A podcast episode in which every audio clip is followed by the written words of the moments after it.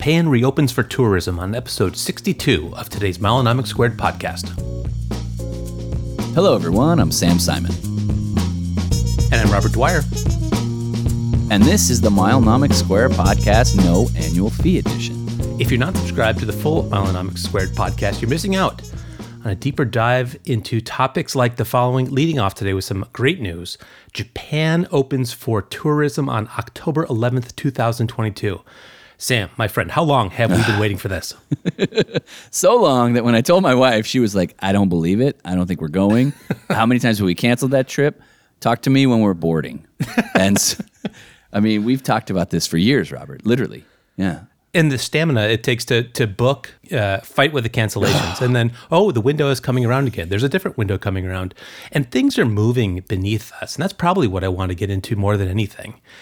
You know, mm-hmm. you've said before, as we've talked about other redemptions, other credit card angles, what have you, that things moved underneath us during the pandemic, and the example of how to book to Japan is something I've been looking at and thinking about writing a blog post on and it's not very fun to write a blog post about something that you couldn't book anyways, a trip to Japan. But now you can. And you know what? A lot of that I learned before about how to book a family of four to Japan from the East Coast on really nice flights a lot of it's changed and not, and not for the better necessarily. It's still possible, but it's hard. So I want to cover maybe perspective from the East Coast for me, West Coast for you, how we're getting there, what we've seen change. I mean, maybe I'm overthinking it. You know, you seem to have an easier time with it, kind of laying back and not being so rabid at the 360 day mark or something like that. I don't know, Robert. I think I'm going to be right there with you. Uh, the first thing I saw was that there wasn't JAL availability for uh, what I call the famous two and two. And what I mean by that is that my way, my path to Japan was through JFK on JAL using a variety of currencies. But right at Schedule Open, they would typically have two seats in first and two seats on, in business. So you'd be able to get a family of four there, you know, in relative comfort. You're not all in the same cabin, but you're all in the same flight, not taking a horrendous routing. It worked out really well for us from Boston, but knocking that one seat out made it really tricky because you had to have a lot of hope and confidence that things were going to open up later close. You know, on these, in, the, in this award travel game, we tend to deal in the very far out the very close in and the midterm. And I think it's more important than ever to look at trends. You know, if you if, if you looked before yeah. and said, "Oh, it's every absolutely every time uh, JL opens, uh, you know, two weeks out, two months out, or something like that," you need to check to make sure that's still the case because I, am I'm, I'm here to tell you I'm not seeing it. And if you're banking on that from past knowledge, that's a, that could be a big uncomfortable problem as you get closer to the day to travel. Uh, absolutely, Robert. I mean, so much of what we talked about prior to the pandemic. I mean, you you had gone just before everything hit. You traveled there February 2020. And all of the things that we have on the blog and the things that we talked about prior to that on booking, some of them are still true. Like, for example, pieces of them are true. For example, Asia Miles can still see 360 day inventory uh, on award space. Mm-hmm. That's okay. That's good. That's still the same thing. But the, the taxes and fees have gone up. Yeah. And so what you end up doing is you end up verifying award space, or at least what I did, Verify award space is there 360 days out, 359, 358, 357. oh, someone took a seat. Ooh. 356, 350. I can change dates. It's fine. then you get down to 330. You're slowly watching your trip dissolve away from you. Oh, that's and painful. That's, it's painful. And that's before they announce their reopening. So you have this issue where once you get to 330 days and you can book with something like AA or 325 and book with Alaska, the inventory is picked clean either by, I guess, Asia Miles or JAL's own members. And so you're stuck saying, like, well, now I got a trip, I got to book this. The second thing that's changed, Robert, is the cancellation policies with airlines like AA and Alaska are so favorable you have to book. Like it's very un, uh, it's not frequent that I mention something that you have to do. If you're going to go to Japan next year and you're going to book it with AA or Alaska, I would just do that. I would do that if the if the space is there on days that work for you and then figure everything else out and if you have to cancel it robert i'm here to say we've canceled this trip so many times with aa in alaska that it can be done it's relatively easy and everything comes back with a little bit of work on your part. And i think it's worth doing but i do think that also means that people will speculatively book out from under you award inventory very quickly where that didn't used to happen where you'd be able to say i see it today by tomorrow i'll probably still be able to see it. No hold it book it, do whatever you need to do today if you see it today.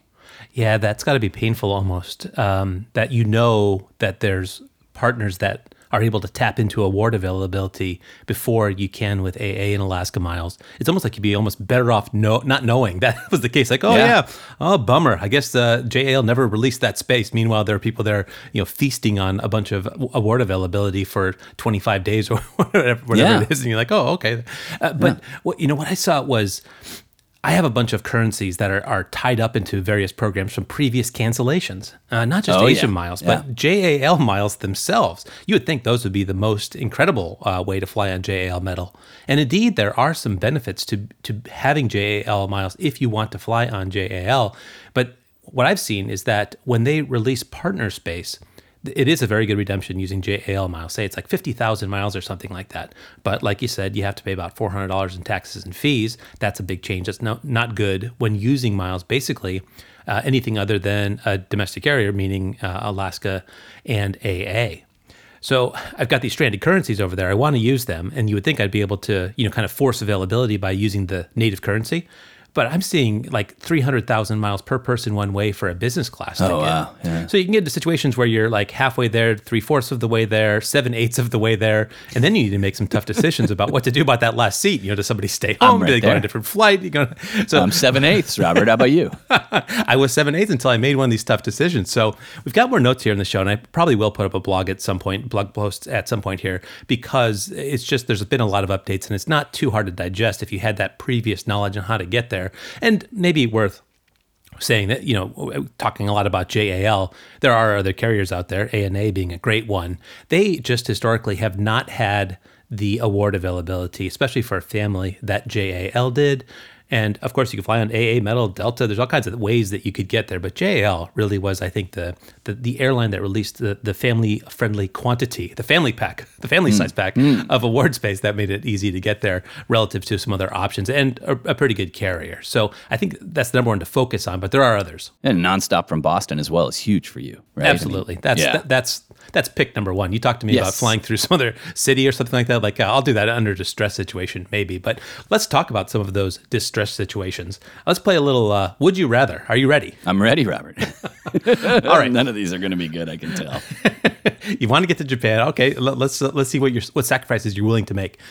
Uh, wh- how do you feel about splitting up your family between cabins? You know, uh, first business, uh, business premium economy, uh, right? So, and I guess it plays into that. How how important is a premium cabin for this 12 to 14 hour flight, depending on where you're coming? I think it's 14 from Boston. How, what is it from uh, the West Coast? It's like 11.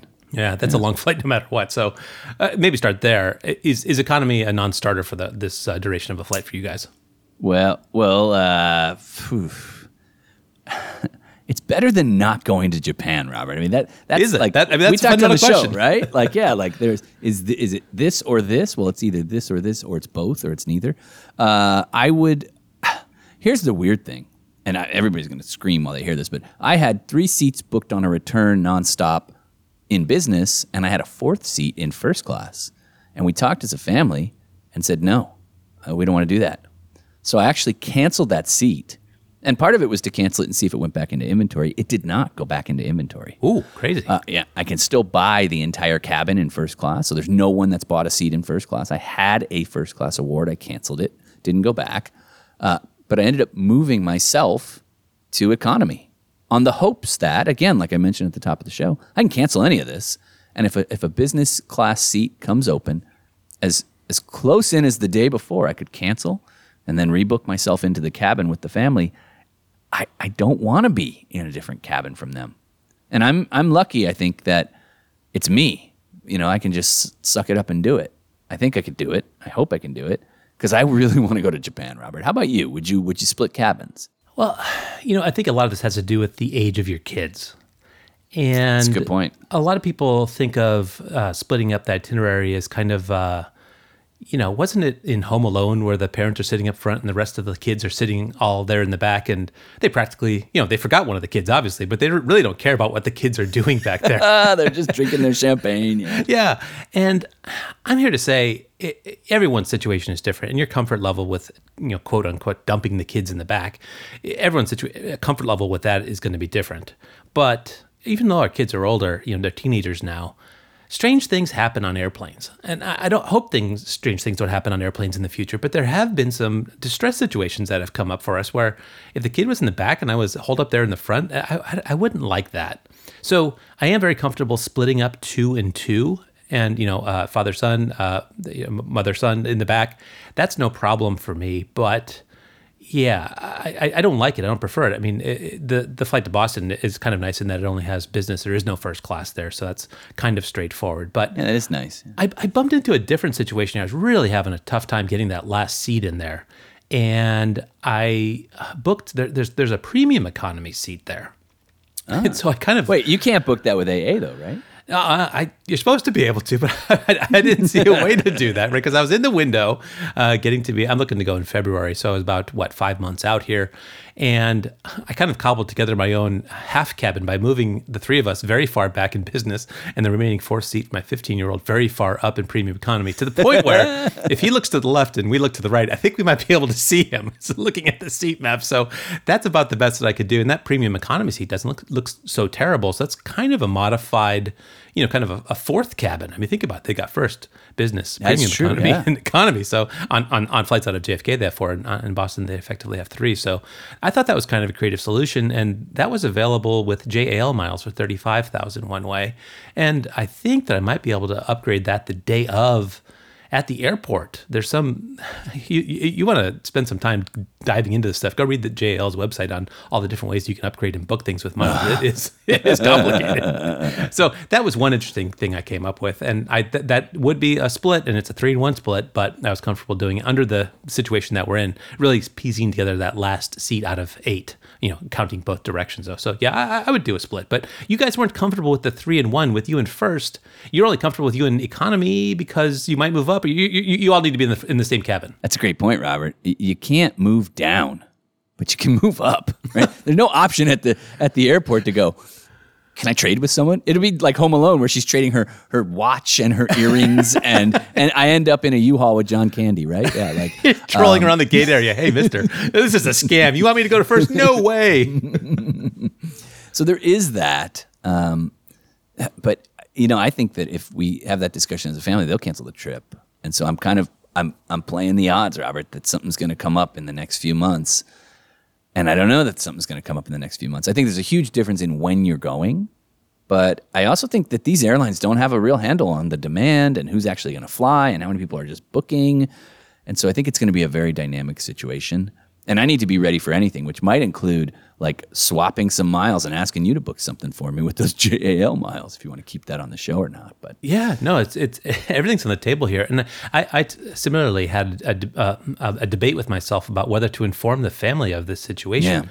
because I can't you know get excited about booking hotels and activities until I've got a handle on what's going to happen with airfare because you know if the whole thing is scuttled then it is really exhausting to go and book other stuff. So that's probably a debate you had too like uh, do i bring this forward to the family? Because you know I, I, I would probably say the odds are in favor that he's going to be in the same cabin uh, with us. We're never going to get to find agree. out if, if yeah. we look to the right we see him over there in premium economy right? Yeah, you can look at whoever's over there.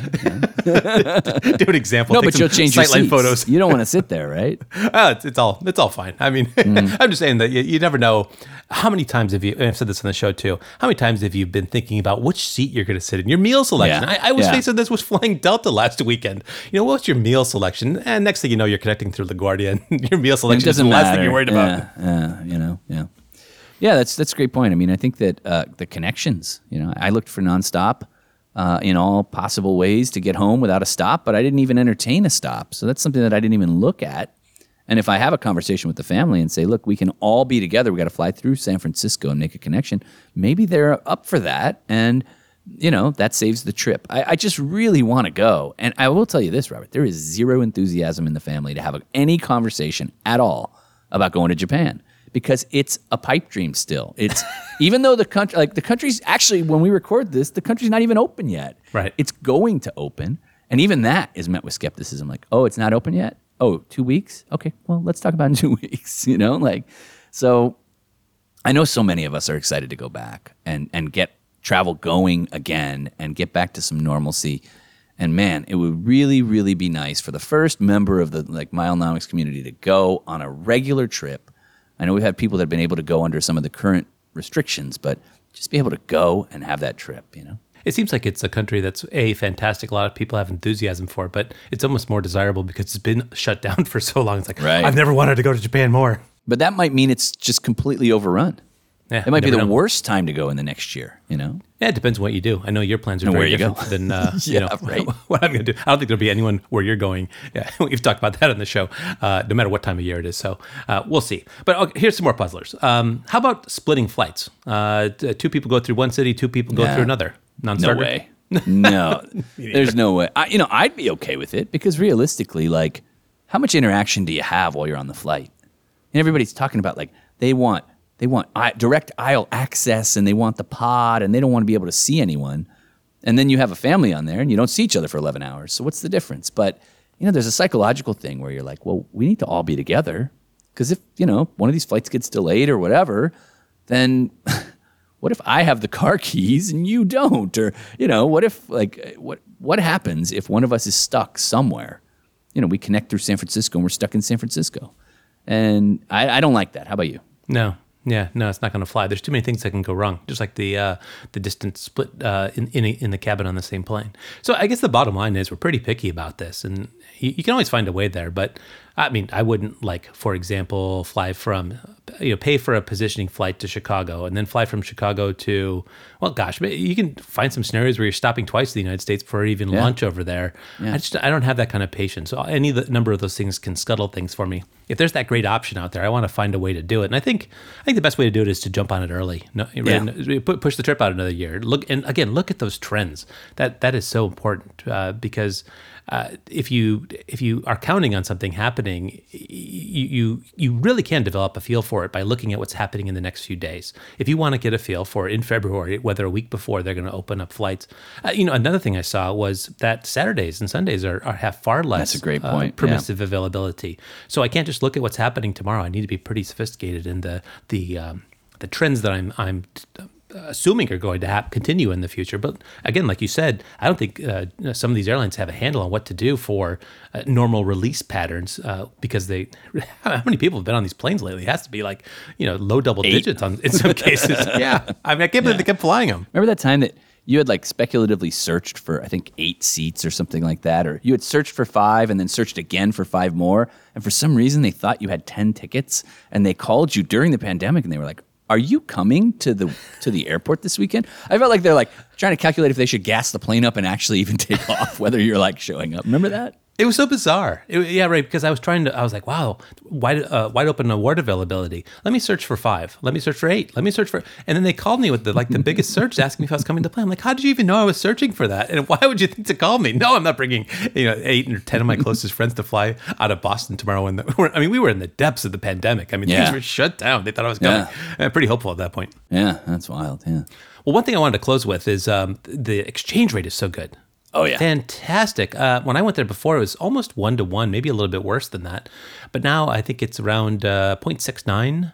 Uh, you So know, meaning Yeah. it used to be like a very easy 1.4, conversion. yeah. Yeah, just like lop off. Uh, say say something's 100 bucks, you just lop off a couple digits Divide by there. 10, Yeah. yeah, But now it's like you know 70 dollar U.S. dollars by like 100 dollars in Japanese goods. So I I think it does make sense to a get some hotel bookings in place far ahead and You mean prepay, right? well, I mean, the, is If you can. that's an idea. That yeah, I mean, Yeah. would, would you go that far? I guess if it's cancelable, sure. Right? I am. I mean, I'm looking at Airbnb type situations, and yeah, make the payment now. Even when you know Airbnb says you want to pay now, half now, and half later. I mean, uh, you're almost playing currency arbitrage at that point because, well, what's going to happen in four months? I don't know. And maybe I'll maybe I'll wait four months and maybe it'll go in the other direction. Yeah, a great point. And and but then look at hotel points, uh, right? So maybe you know you love staying at this Hyatt, and it was such a great redemption value.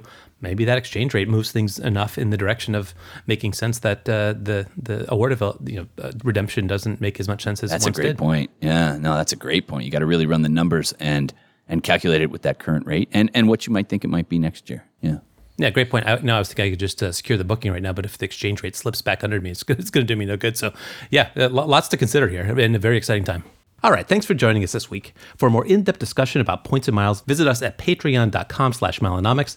There you'll get a special link to listen to additional content right in your mobile podcast app or on your computer where we speak more freely about topics like these. As always, you can reach us on Twitter. I'm at Milenomics and Robert's at Robert Dwyer. Would love to hear from you. Till then, we'll see you on the site.